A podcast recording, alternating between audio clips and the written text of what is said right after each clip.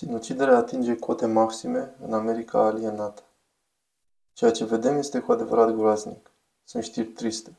Cifrele au fost puse la dispoziție recent de CDC, Centrul de Control al Bolilor. Și din nefericire este ceva care continuă după COVID. Haideți să le arătăm pe ecran și să vedem întreaga diagramă. Per total, numărul de sinucideri în anul 2022 în USA a crescut cu 2,6% în comparație cu 2021. Iar aici vedem unele din reperele luate în calcul, incluzând tendințe și cifrele absolute pe care încercăm să le prezentăm acum. Așa cum vedeți, numărul de sinucideri între bărbați a ajuns la 39.255 în anul 2022, în timp ce numărul femeilor a crescut de la 9.800 la 10.194. Când ne uităm la diferențele de rasă, observăm că la cei de origine afroamericană sau din Alaska există o mică scădere, dar numărul lor este atât de mic că atunci când vezi schimbări se reflectă în mod diferit din punct de vedere statistic. De aceea cred că lucrul mai important de văzut este să ne uităm la situația pe vârste și astfel putem să identificăm unele tendințe care sunt cu adevărat tulburătoare.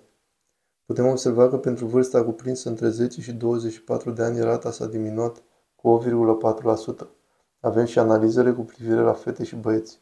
Influența avută de media, o întreagă poveste – dar problema pe care o vedem aici este a grupei de vârstă, de la 45 la 64 de ani, care a crescut cu 6,6%, iar peste 65 de ani s-a registrat o creștere de 8,1%. Această cifră este cu adevărat problematică și subliniază multe lucruri despre cei născuți după război, despre averea lor, despre faptul că au fost considerați cea mai fericită generație. Dar nu trebuie să uităm că peste 50% dintre ei nu au economisit nici măcar un dolar pentru pensii. Sunt oameni în vârstă care se află într-o situație cu adevărat grea, care au ajuns pe marginea prăpastiei și care nu au altă sursă de supraviețuire decât ajutorul social, care nu este destul pentru a plăti chiria și mâncarea.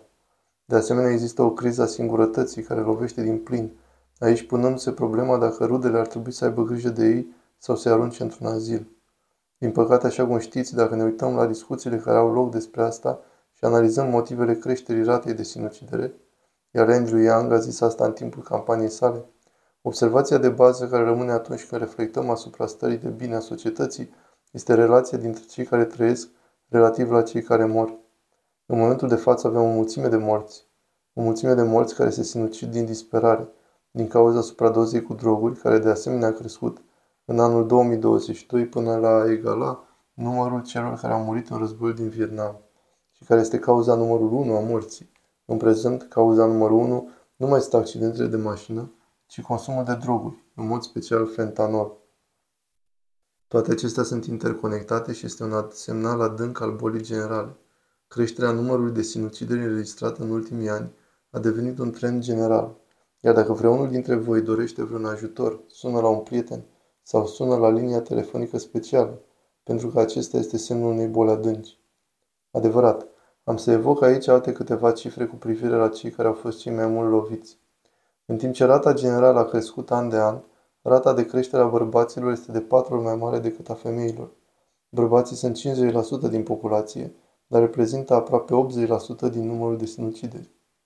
Dacă mergem și mai adânc în privința categoriilor de vârstă, cea mai înaltă rată de suicid se înregistrează la cei de o vârstă mai mare de 85 de ani. În legătură cu ceea ce vorbeai, sunt oameni care se află spre sfârșitul vieții, care sunt îngrijorați pentru că vor fi plasați în azile și care nu au o viață prea bună. Este cu adevărat tragic ceea ce se întâmplă cu bătrânii noștri, aceștia trăind cu sentimentul că nu mai sunt doriți în această lume. Cea de-a treia creștere se înregistrează printre cei cu vârsta cuprinsă între 25 și 34 de ani, cei care ajung la câștiguri înalte, membrii generației de millennials sau Z, care întâmpină greutăți în a-și găsi un obiectiv în viață sau nu sunt capabili de a-și găsi acel serviciu care să le dea stabilitate, etc. Unul dintre lucrurile pe care îl consider deosebit este acela că în anul 2020 a existat o scădere a ratei de suicid, ca după pandemie să asistăm la o creștere radicală. Sunt o mulțime de speculații pe care le putem face despre asta și legătura cu numărul celor fără nicio locuință, care a scăzut în mod dramatic în timpul pandemiei datorită fondurilor puse la dispoziție de guvern. Mă întreb dacă o parte a celor fonduri financiare nu au reușit să scadă rata de sinucideri, deoarece știm că atunci când oamenii sunt sub o presiune economică severă, în special bărbații, sunt predispuși a comisi de suicid. Da, acesta este un lucru pe care l-am identificat aici. Toată lumea vorbește de crimele în masă și mă întreb ce înseamnă aceasta. Atât eu cât și tu înțelegem că este vorba de împușcături la o școală. Autoritățile federale definesc omorurile în masă atunci când trei sau mai multe persoane sunt omorâte. Bine, atunci ce fel de incidente sunt acestea? Violența bandelor. Aceasta a ajuns peste măsură de mare, deci să nu mai luăm în considerare. Dar acești tipi care se sinucidă și omoară întâi propriile familii, iar în majoritatea cazurilor aceștia se află într-o imensă datorie financiară. Mulți din acești oameni practică jocurile de noroc. Nu vor să spună pentru a nu se supune oprobiului public și cred în mintea lor că sinuciderea este un fel de decizie altruistă. Oricum, sinuciderea și omorârea întregii familii arată ca o boală, iar asta o spun pentru a înțelege modul de a gândi acestor persoane anormale. Da, astfel cred că putem să înțelegem ceea ce s-a întâmplat în anii 2021 și 2022, atunci când au apărut probleme reale datorită COVID-ului. De asemenea, ne putem uita și la ceea ce s-a întâmplat înainte de asta. În orice moment, când cineva zice, aș dori să avem o recesiune sau măcar una mică, ne dăm noi seama câți oameni s-au sinucis în anul 2008. Nu este vorba numai de oamenii care și-au pierdut casele.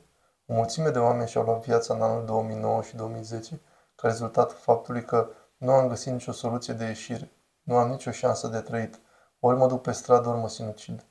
Este o situație teribilă în care ne regăsim, iar raportul este unul dintre acele semnale de alarmă. Nu știu când vor începe oamenii să ia atenție la asta. Am avut o scădere cu circa 5-6 ani a speriației de viață, care a fost cea mai mare scădere de la primul război mondial, în peste 100 de ani. Și toată lumea spune că este vorba numai de COVID, dar dacă te uiți mai adânc, nu este vorba de așa ceva. COVID are partea sa de implicare în asta, dar sunt altele. Morți de disperare, sinuciderile. Iar atunci când te uiți la gama de venituri, în mod special în legătură cu cei care comit suicid, aceștia se află în aceeași categorie cu cei care mor de supradoză cu droguri. Nu știu, este vorba de boală sau una din acele probleme sociale de masă de care toată lumea pretinde că se ocupă, dar nimeni nu face de fapt nimic. Nu știu. Nu știu care este soluția. Da, atunci când analizăm diagrama și tendința pe mai mulți ani de zile, observ cum toate au început la momentul apariției problemelor financiare.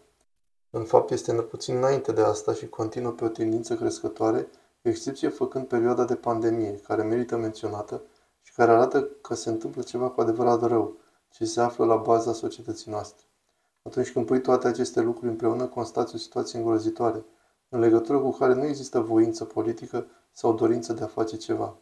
Să ne amintim că senatorul Sanders a convocat o întreagă comisie pe această temă, sau scăderea speranței de viață, etc., și nu a primit aproape nicio atenție cu privire la această problemă gravă a societății noastre.